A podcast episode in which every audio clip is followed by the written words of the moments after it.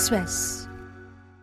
Xin chào, các bạn đang nghe điểm tin của VN Express thứ hai ngày 29 tháng 1 được đọc bởi AI. Sau đây là một số tin tức đáng chú ý được cập nhật lúc 21 giờ. Tổng thống Philippines và phu nhân vừa đến Hà Nội vào chiều nay, bắt đầu chuyến thăm Việt Nam từ nay đến ngày 30 tháng 1 theo lời mời của Chủ tịch nước Võ Văn Thưởng. Đây là chuyến thăm đầu tiên của Tổng thống Marcos đến Việt Nam kể từ khi ông nhậm chức hồi tháng 6 năm 2022. Việt Nam và Philippines thiết lập quan hệ ngoại giao năm 1976 và xác lập quan hệ đối tác chiến lược năm 2015. Philippines là đối tác thương mại lớn thứ 16 của Việt Nam trên thế giới và thứ 6 trong ASEAN. Đến hết tháng 11 năm 2023, tổng kim ngạch thương mại hai chiều đạt 7,1 tỷ đô la Mỹ.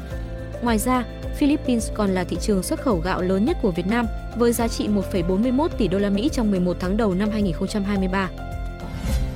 Theo nền tảng theo dõi việc làm trực tuyến layoff.fyi, tính từ đầu năm 2024, khoảng 100 công ty đang điều chỉnh nhân sự, trong đó đã có 25.000 người tại các công ty công nghệ toàn cầu bị cho thôi việc. Điển hình, Microsoft vừa tiến hành đợt cắt giảm mạnh với 1.900 nhân viên. Cùng lúc, nền tảng thương mại điện tử eBay cũng thực hiện sa thải 9% lực lượng lao động, tương đương 1.000 nhân viên toàn thời gian. Hay Alphabet, công ty mẹ của Google cũng vừa xác nhận cắt giảm khoảng 100 nhân viên YouTube và nhóm bán hàng, quảng cáo. Tình trạng tương tự cũng diễn ra ở TikTok, Wayfair, Pixar. Theo giới chuyên gia, việc sa thải diễn ra khi các công ty nhỏ cạn nguồn tiền mặt, trong khi doanh nghiệp lớn nhận thấy việc cắt giảm nhân sự giúp vận hành tốt hơn. Giá cổ phiếu trên thị trường chứng khoán thường tăng sau mỗi đợt sa thải. Theo layoff.fyi, tổng số người mất việc trong mảng công nghệ năm ngoái là hơn 224.500 người. Hiện, làn sóng này vẫn không có dấu hiệu dừng lại, dù mức độ đã giảm xuống. Ông Bùi Văn Kháng, Phó Chủ tịch Ủy ban Nhân dân tỉnh Quảng Ninh vừa được bổ nhiệm làm Thứ trưởng Tài chính ở tuổi 53 vào hôm nay. Tân Thứ trưởng Tài chính Bùi Văn Kháng có trình độ thạc sĩ quản lý công, cử nhân luật, cao cấp lý luận chính trị. Trước khi giữ chức Phó Chủ tịch tỉnh từ tháng 1 năm 2019, ông Kháng từng làm Cục trưởng Hải quan tỉnh Quảng Ninh. Hiện, Bộ Tài chính do ông Hồ Đức Phúc làm Bộ trưởng, với năm Thứ trưởng là các ông Nguyễn Đức Chi, Võ Thành Hưng, Cao Anh Tuấn, Lê Tấn Cận, Bùi Văn Kháng. Hôm nay, chủ trương đầu tư dự án khối nhà trung tâm chính trị, hành chính Long An vừa được Hội đồng Nhân dân tỉnh phê duyệt với tổng kinh phí hơn 1.400 tỷ đồng. Kinh phí xây dựng công trình từ ngân sách tỉnh và các nguồn huy động hợp pháp khác. Theo đó, công trình có quy mô một tầng hầm, 6 lầu với diện tích hơn 28.000 m2 và sẽ khởi công trong quý 2 năm nay. Dự kiến dự án hoàn thành năm 2028. Đây sẽ là trụ sở làm việc mới của tỉnh ủy, Hội đồng Nhân dân, Ủy ban Nhân dân tỉnh Long An. Trung tâm Hành chính Long An hiện là một số trụ sở cơ quan đã xây dựng trước 1975 và đã xuống cấp. Nga vừa công bố video cho thấy một binh sĩ liên tục ném lựu đạn vào nơi trú ẩn của nhóm đặc nhiệm Ukraine gần Avdiivka, tỉnh Donetsk khiến đối phương đầu hàng. Đoạn video do kênh Wagonzo đăng tải ghi lại cuộc chạm trán giữa một binh sĩ Nga và nhóm trinh sát đặc nhiệm Ukraine. Trong video, nhóm đặc nhiệm Ukraine trú ẩn trên tầng 2 của một ngôi nhà đổ nát, trong khi binh sĩ Nga ở tầng dưới liên tục ném lựu đạn vào vị trí của nhóm này. Nga cho biết nhóm Ukraine sau đó đầu hàng. Bộ Quốc phòng Nga và quân đội Ukraine chưa bình luận về video.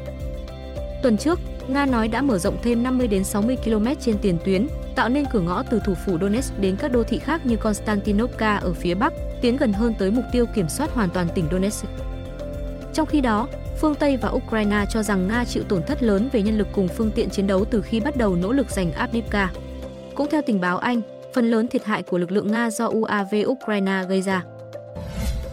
Pakistan và Iran vừa nhất trí tăng cường hợp tác an ninh nhằm hàn gắn quan hệ sau vụ tập kích tên lửa vào lãnh thổ đối phương.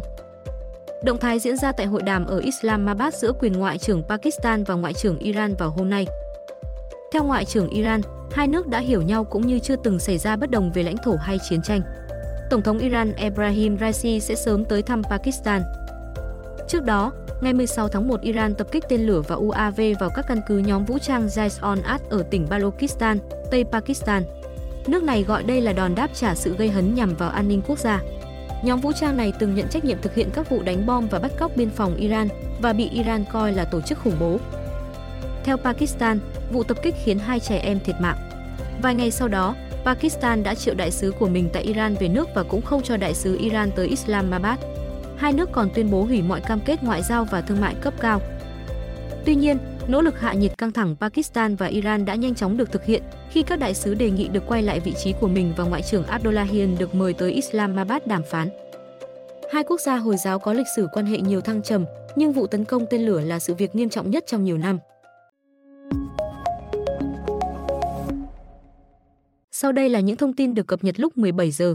Thống kê của Ban chỉ đạo quốc gia về phòng chống thiên tai mới đây cho biết, 270 gia súc ở 7 tỉnh miền núi Bắc Bộ và Bắc Trung Bộ chết trong đợt rét hại 23 đến 28 tháng 1.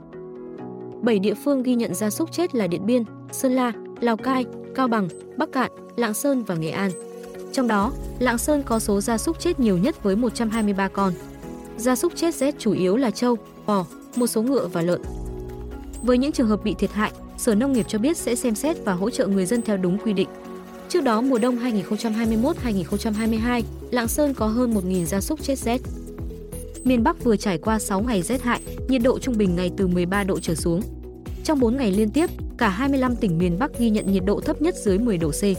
Hàng loạt đỉnh núi cao trên 1.000 m như Mẫu Sơn, Lạng Sơn, Thượng Phùng, Hà Giang, Ô Quy Hồ, Lào Cai, Phiêu Hoắc, Cao Bằng xuất hiện băng dày. Hôm nay, vùng đồng bằng đã thoát khỏi rét hại, chuyển sang rét đậm, tức nhiệt độ trung bình ngày từ 13 đến 15 độ, vùng trung du và miền núi vẫn rét hại. Từ ngày mai, trời ấm dần, riêng miền núi vẫn rét đậm trong 2 đến 3 ngày tới. Sáng nay, chủ công trình đã tháo rỡ toàn bộ khách sạn 12 tầng tổng đầu tư 100 tỷ đồng nằm ở trung tâm Phú Quốc sau hơn một năm bị xử phạt. Việc cưỡng chế sẽ thực hiện với cả 12 tầng, tháo rỡ từ cao xuống thấp. Trước đó, máy xúc đất tạo mặt bằng cao khoảng 2 tầng, giúp cần cầu thao tác ở những tầng trên cùng.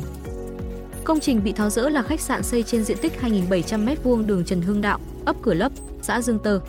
Hồi tháng 8 năm 2022, chủ đầu tư bị phạt hơn 60 triệu đồng do xây không đúng quy hoạch được duyệt, chuyển gần 500 m2 cây trồng lâu năm sang đất phi nông nghiệp tại khu vực nông thôn. Tuy nhiên, chủ dự án chỉ đóng phạt vi phạm hành chính, không chấp hành tháo rỡ. Tháng 4 năm 2023, Ủy ban nhân dân thành phố Phú Quốc lên kế hoạch cưỡng chế công trình. Cuối năm ngoái, sau nhiều lần trốn tránh, chủ khách sạn xin tự tháo rỡ, chính quyền thành phố yêu cầu việc này thực hiện trước ngày 1 tháng 6 năm 2024. Võ Thị Phượng, giám đốc công ty trách nhiệm hữu hạn Siêu Thành và Trần Thị Thùy Trang, nguyên phó giám đốc là chủ đầu tư dự án chung cư Nam An, tức Kingsway, vừa bị cáo buộc lừa bán hơn 600 căn hộ cho hàng trăm khách hàng, chiếm đoạt 465 tỷ đồng nhưng không bàn giao nhà. Có vai trò chủ mưu trong vụ án, song Trịnh Minh Thanh, chủ đầu tư, đã chết trong quá trình điều tra do bị Covid âm 19 nên công an thành phố Hồ Chí Minh đình chỉ điều tra bị can. Dự án chung cư Nam An ở quận Bình Tân có 3 block 20 tầng thuộc công ty Siêu Thành, được khởi công năm 2017 đến năm 2020 ngừng cho đến nay.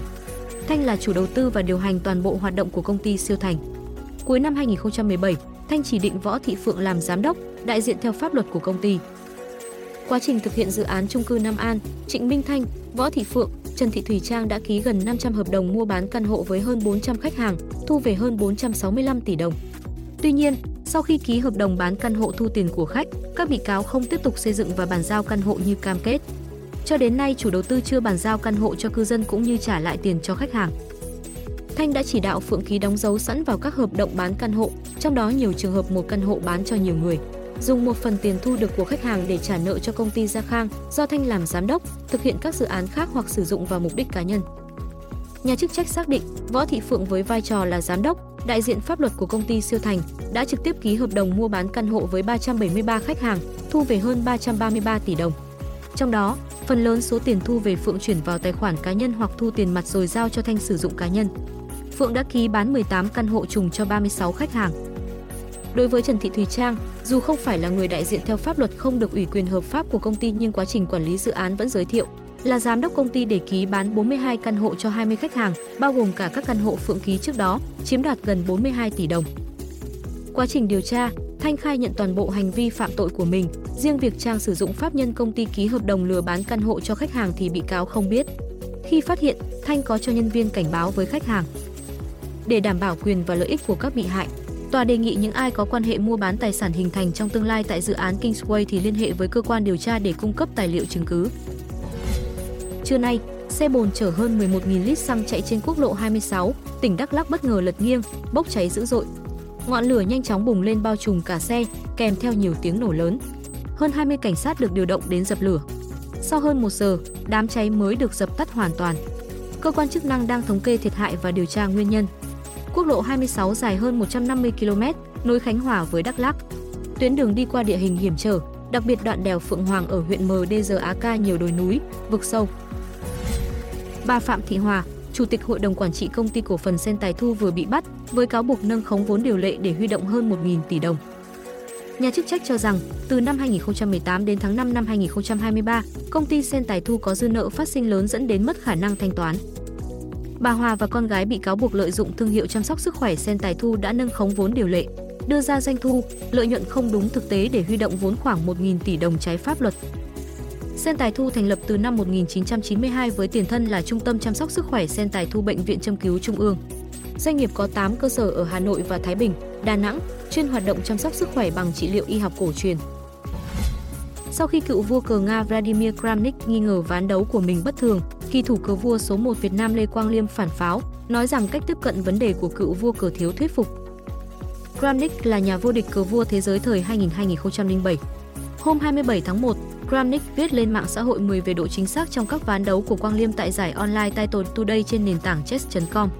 Kỳ thủ Nga cho rằng độ chính xác trung bình của Quang Liêm trong 9 giải gần đây là 90,5%, trong đó có một giải Anh đạt độ chính xác 93,8%, các ván đấu cần được kiểm tra kỹ hơn. Phía Quang Liêm cho rằng anh tôn trọng Kramnik với tư cách là cựu vô địch cờ vua thế giới, nhưng cáo buộc này là thiếu cơ sở. Quang Liêm cho biết anh tin vào quy trình của chess.com và các ban tổ chức hơn là ý kiến chủ quan của một cá nhân. Ban tổ chức và trọng tài ở các giải đấu hàng đầu hiện nay như World Cup, Grand Chess Tour, Champions Chess Tour đều có các biện pháp phòng chống gian lận rất chặt chẽ. Title Today là giải cờ chớp online diễn ra hai lần mỗi tuần, vào thứ ba chỉ dành cho những kỳ thủ có danh hiệu kiện tướng. Mỗi giải thường có hàng trăm kiện tướng tham dự, mỗi người đánh 11 ván với quỹ thưởng 2.500 đô la Mỹ, trong đó 1.000 đô la Mỹ thuộc về kỳ thủ đứng đầu. Lực lượng Houthi tuyên bố phóng tên lửa nhằm vào USS Lewis B. Puller, chiến hạm đóng vai trò căn cứ viễn trinh di động của Hải quân Mỹ.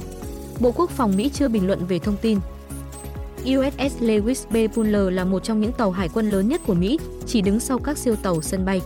Đây là chiếc đầu tiên thuộc lớp tàu cùng tên, được thiết kế làm căn cứ viễn trinh di động trong những hoạt động tác chiến cường độ thấp, cho phép Hải quân Mỹ điều động chiến hạm và tàu đổ bộ chuyên dụng đảm nhận những nhiệm vụ có yêu cầu chiến đấu cao hơn.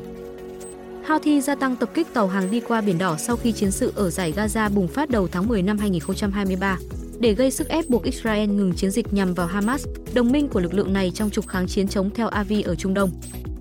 Quân đội Mỹ và Anh đã nhiều lần tập kích đáp trả nhằm vào các vị trí của Houthi ở Yemen. Washington còn dẫn đầu liên minh bảo vệ hoạt động hàng hải trên Biển Đỏ, cũng như tìm cách gây áp lực ngoại giao và tài chính đối với Houthi. Ông Trump mới đây đổ lỗi cho Tổng thống Biden về vụ ba lính Mỹ ở Jordan chết do bị UAV tập kích, gọi đối thủ của mình là yếu đuối. Lực lượng kháng chiến Hồi giáo, Liên minh các nhóm dân quân thân Iran tại Iraq nhận trách nhiệm gây ra vụ tấn công, cho biết đây là động thái nhằm đáp trả việc Mỹ ủng hộ Israel trong cuộc xung đột ở giải Gaza. Nhóm này trước đó đã nhiều lần tập kích căn cứ Mỹ ở Trung Đông với lý do tương tự, song đây là vụ đầu tiên khiến binh sĩ Mỹ chết. Theo ông Trump, chính sách nhân nhượng của Tổng thống Biden với Iran là nguyên nhân khiến binh sĩ nước này thiệt mạng. Thêm rằng vụ tấn công sẽ không bao giờ xảy ra nếu mình còn nắm quyền, do ông luôn duy trì quan điểm cứng rắn với Tehran. Căng thẳng ở khu vực Trung Đông gần đây gia tăng sau khi xung đột Israel-Hamas bùng phát tháng 10 năm ngoái. Ngoài ông Trump, một số nghị sĩ Cộng hòa cũng đã lên tiếng chỉ trích Tổng thống Biden. Thông tin sẽ tiếp tục được cập nhật lúc 6 giờ sáng mai. Xin chào và hẹn gặp lại!